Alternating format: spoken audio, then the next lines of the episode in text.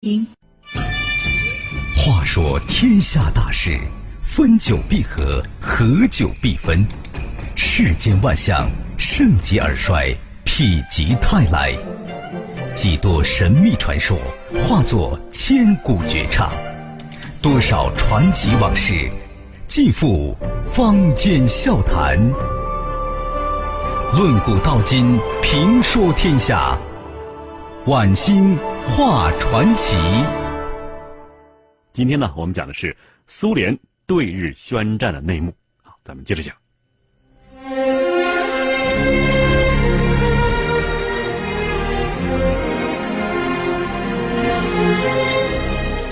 一九三七年八月，日本关东军集中了从事化学武器试验的科研骨干，设立了关东军技术部，并在齐齐哈尔设立派出机构，也就是关东军化学研究所，又称关东军化学部第五幺六部队，进行大规模化学武器研制。这个部队呢，还经常与驻哈尔滨的七三幺细菌部队共同研究，进行活体试验。五幺六研制的化学武器，除了供给侵华日军各部，还为对苏联战争进行战略储备。在关东军对苏军的张古峰和诺门坎战争中，都使用了化学武器和细菌武器。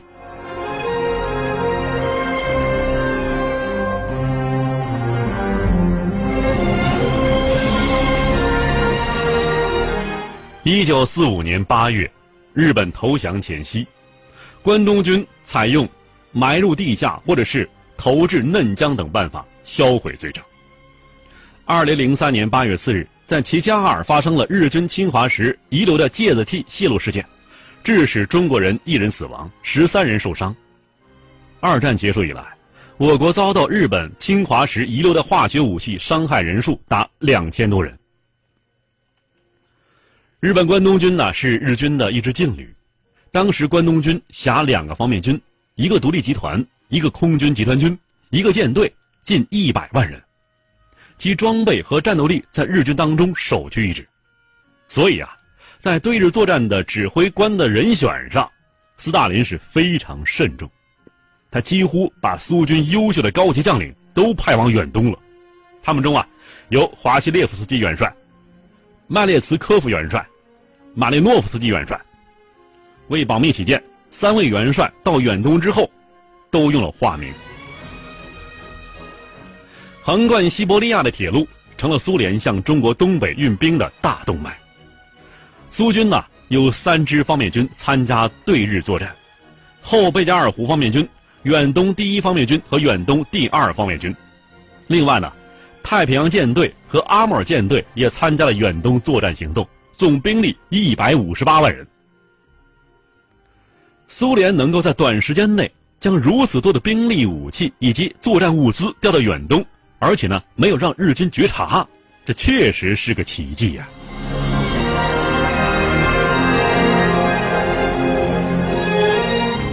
后来有人提出啊，苏军该不该卷入对日作战的问题？俄罗斯军事科学院的院长。马哈茂德·加利耶夫对此进行了分析，他认为啊，苏联决定对日作战，一方面有民族复仇心理的需求，因为啊，一九零五年俄日战争中，俄方战败，不仅损兵折将，还失掉了远东大片土地，这一结局对骄傲的俄罗斯人来说是一个沉重打击，他们一直在等待时机，一雪前耻，二战的爆发为此提供了契机。另外。日本关东军占领了中国东北，准备以此为基地实现他的侵略扩张计划，这对毗邻的苏联远东地区威胁极大，所以苏联政府认为必须端掉这一潜在祸患，消灭当地日本驻军。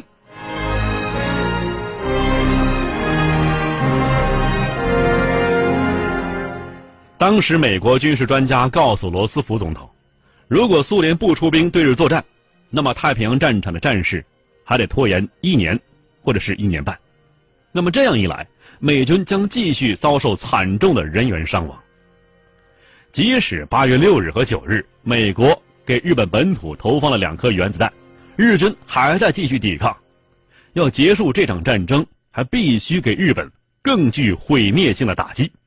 所以，综合考虑到当时的局势，苏联政府决定对日宣战，因为既有利于本国利益，也有利于人类的福祉。人间其实没有传奇，传奇只不过是与众不同的真事儿加上后人的附会罢了。传奇故事虽然有真有假，但各中滋味却真值得咱品味品味。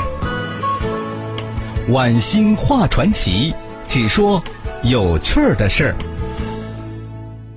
苏联对日宣战，还有一个非常重要的原因。斯大林认为啊，君子一诺千金，必须信守他对盟国许下的对日作战承诺。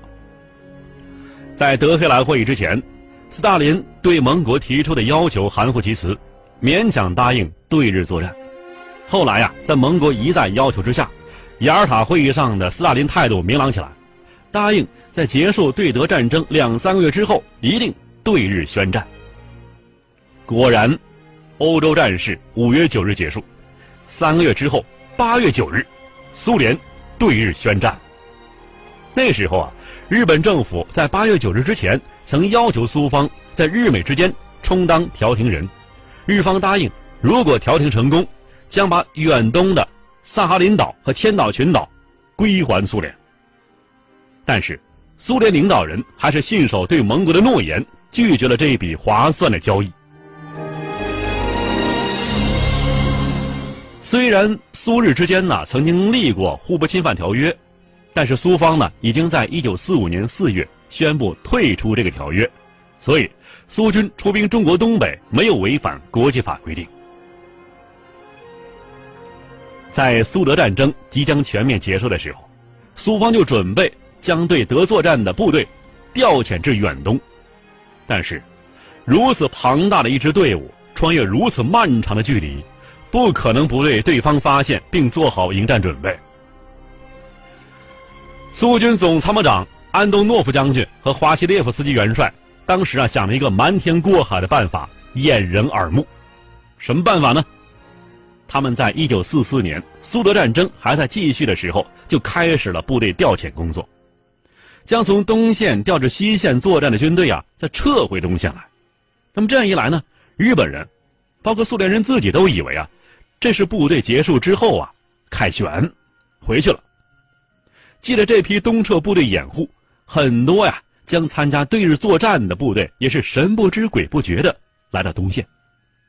外界当时啊都不知道这批对日作战的部队的存在，他们呢也不允许与外界进行任何接触，一切转移行动都在秘密进行。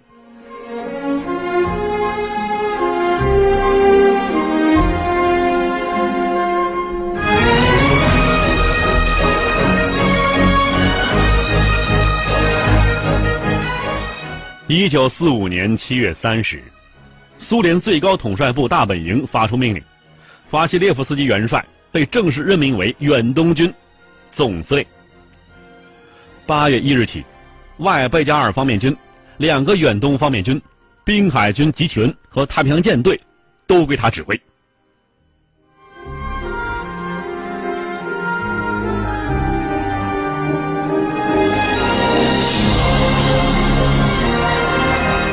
一九四五年七月十七日至八月二日，斯大林、杜鲁门和丘吉尔在位于德国首都柏林西南三十公里的波茨坦举行代号为“终点”的秘密会议。这也是二战期间三国首脑的最后一次会晤。美国助理国务卿格鲁早在五月五日就将敦促日本投降的公告初稿起草完毕。当时格鲁建议立即发布这份公告。以配合盟军在冲绳作战。美国军方啊，则坚持要等到日本投降，啊，或者说日本拒绝投降，盟军进攻日本本土的时候才发表。但是，杜鲁门总统决定在波茨坦会议期间就发布。七月二十四日，杜鲁门同丘吉尔就草案的内容进行磋商，双方同意邀请中国参加。随后。杜鲁门将公告的文本发给蒋介石，征求他的意见，并在公告上签字。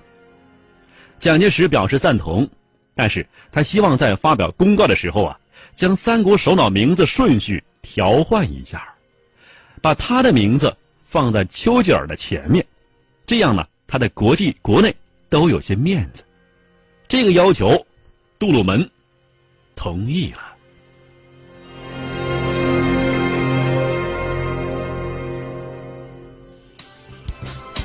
下五千年，纵横八万里，在浩如烟海的故事里，我只说您感兴趣的事儿。晚星画传奇。一九四五年七月二十六日晚九点二十分。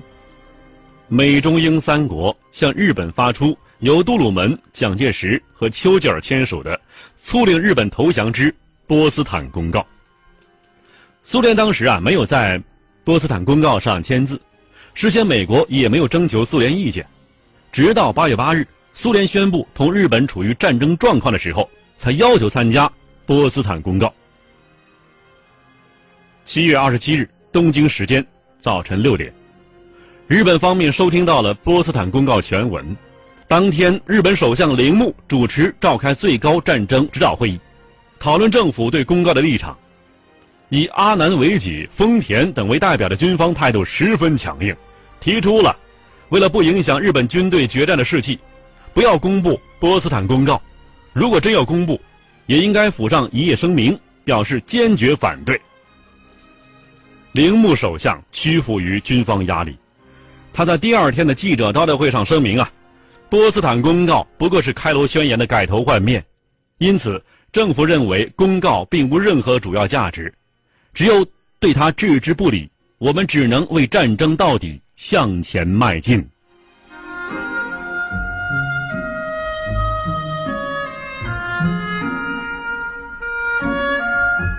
日本拒绝波茨坦公告的结果。一是招致美国向日本投放原子弹，二是招致苏联出兵中国东北。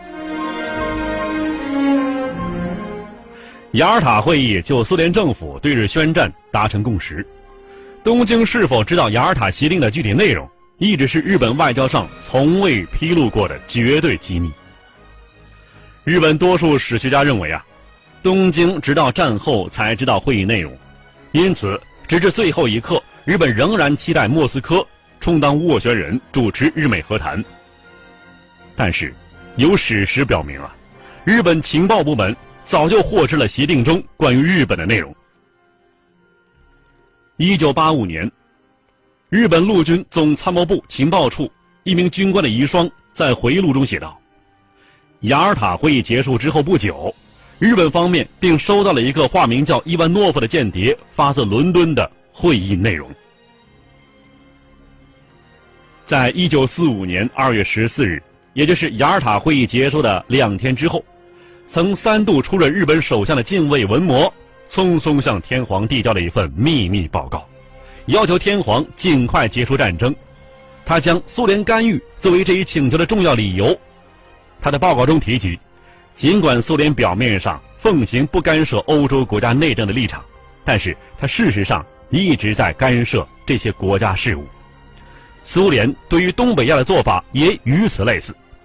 不久后的将来，我们将面临苏联干预日本内政的严峻威胁。近卫认为啊，日本必须在苏联宣战之前向美英两国投降。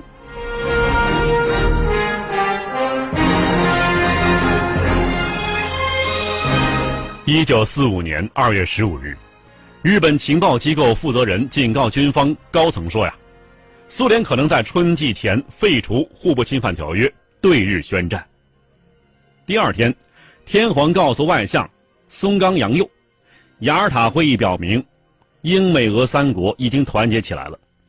松冈洋右建议天皇啊，不要对互不侵犯条约寄予希望。东条英机也警告天皇。苏联可能进攻日本，可能性为百分之五十。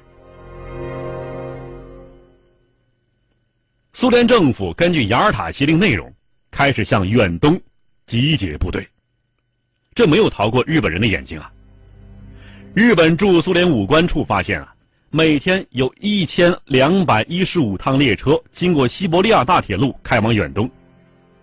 一九四五年初夏，日本军方高层在形势分析报告中提到，苏联采取军事行动的可能性极大，苏联可能在夏末或者是秋末对日宣战。当然，对于苏联何时对日宣战，日本人只能是推测，不可能具体知道。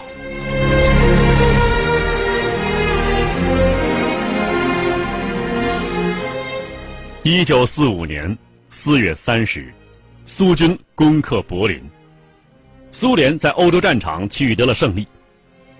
七月，苏联红军对日作战部正在召开高级军事会议，研究进攻日本关东军的战略战术。东北抗联领导人周保中是参加会议的唯一一名中国军官。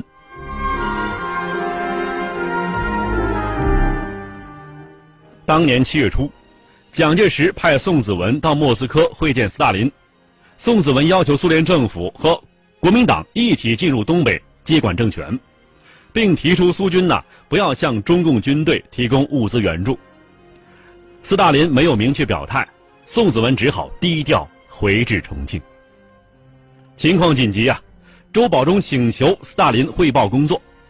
七月十日，东北抗日联军教导旅终于接到了苏联远东军区电报。斯大林邀请教导旅旅长周保中、党委书记崔石泉赴莫斯科见面。第二天上午，斯大林在克里姆林宫一间小会议室接见了周保中一行。斯大林笑着对周保中说：“呀，你配合苏军作战反攻东北，我真高兴。你梦寐以求的东北解放将要实现了。”我电告延安的毛泽东同志。一小时会见很快结束了。临走的时候，斯大林和周保中紧紧拥抱。当天傍晚，周保中又回到北野营。这次会见呢非常重要。苏联决定继续向东北抗日联军教导旅提供弹药武器。斯大林呢原定于是八月十一号发起进攻。后来呢？因为美国在日本广岛投放原子弹而提前。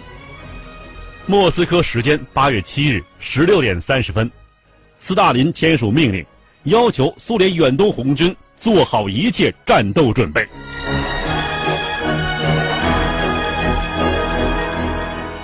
一九四五年八月八日下午五点，莫洛托夫向日本驻苏联大使佐藤宣读了苏联对日本的宣战书。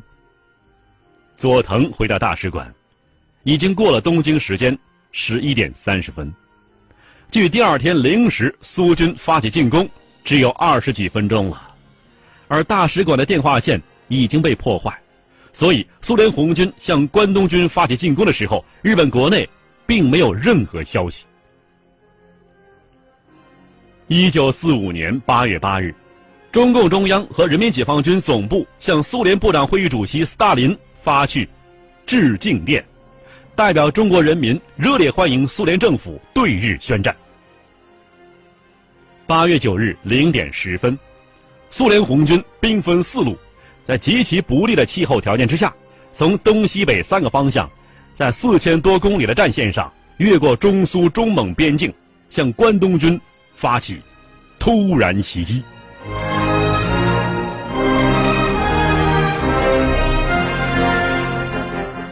第一路苏军会同蒙古军队取道满洲里，越过大兴安岭，突入东北中部平原，直插长春、沈阳，切断关东军与华北日军的联系。第二路苏军向承德、张家口和锦州方向进军。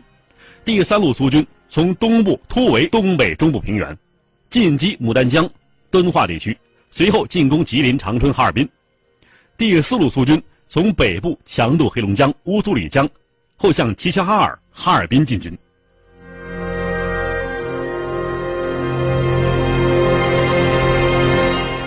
就在这一天上午十一点三十分，美国在日本长崎投下第二颗原子弹。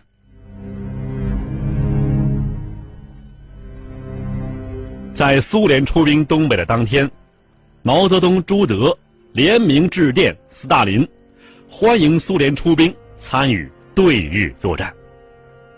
还是这一天，在延安枣园的窑洞里，毛泽东发表了对日寇的最后一战，号令八路军、新四军及其人民军队，应在一切可能的条件下，对一切不愿意投降的侵略者及其走狗实行广泛的进攻。万里敌后战场上，共产党领导的抗日军民。向日寇展开了最后一战。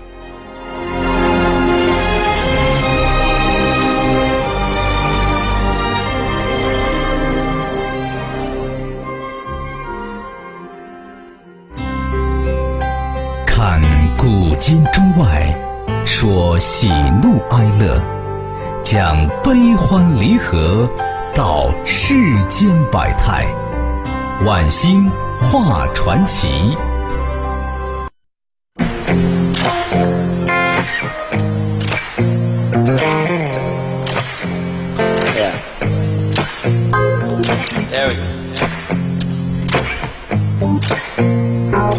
姿态很标准，站跟坐都不错配，穿着燕尾服很得体。有品味但不是 gay，还有教养的女士，丰满人。物的微笑，谈吐人人觉得得体，连打哈欠都礼貌，让我的干净满足任何洁癖。领取的美，下次保证你满意。刚刚才睡醒，头发仍然自信，太不可思议。这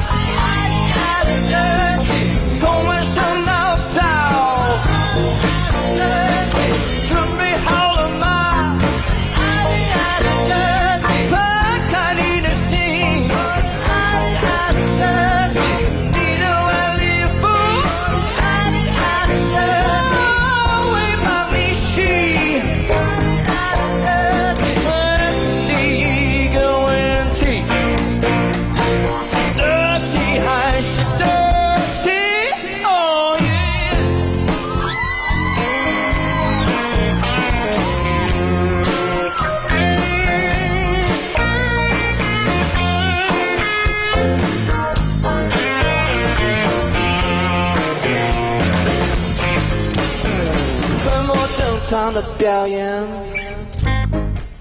看看我的新吉他，设计师他不够的 Tino，他问我想要买几把，Oh no，我不喜欢这种玩笑，我曾经击败九十九点九九九，我看你家说永远？刚我的干净，满足任何洁癖，灵雀的飞，下次保证你满意。刚刚才睡。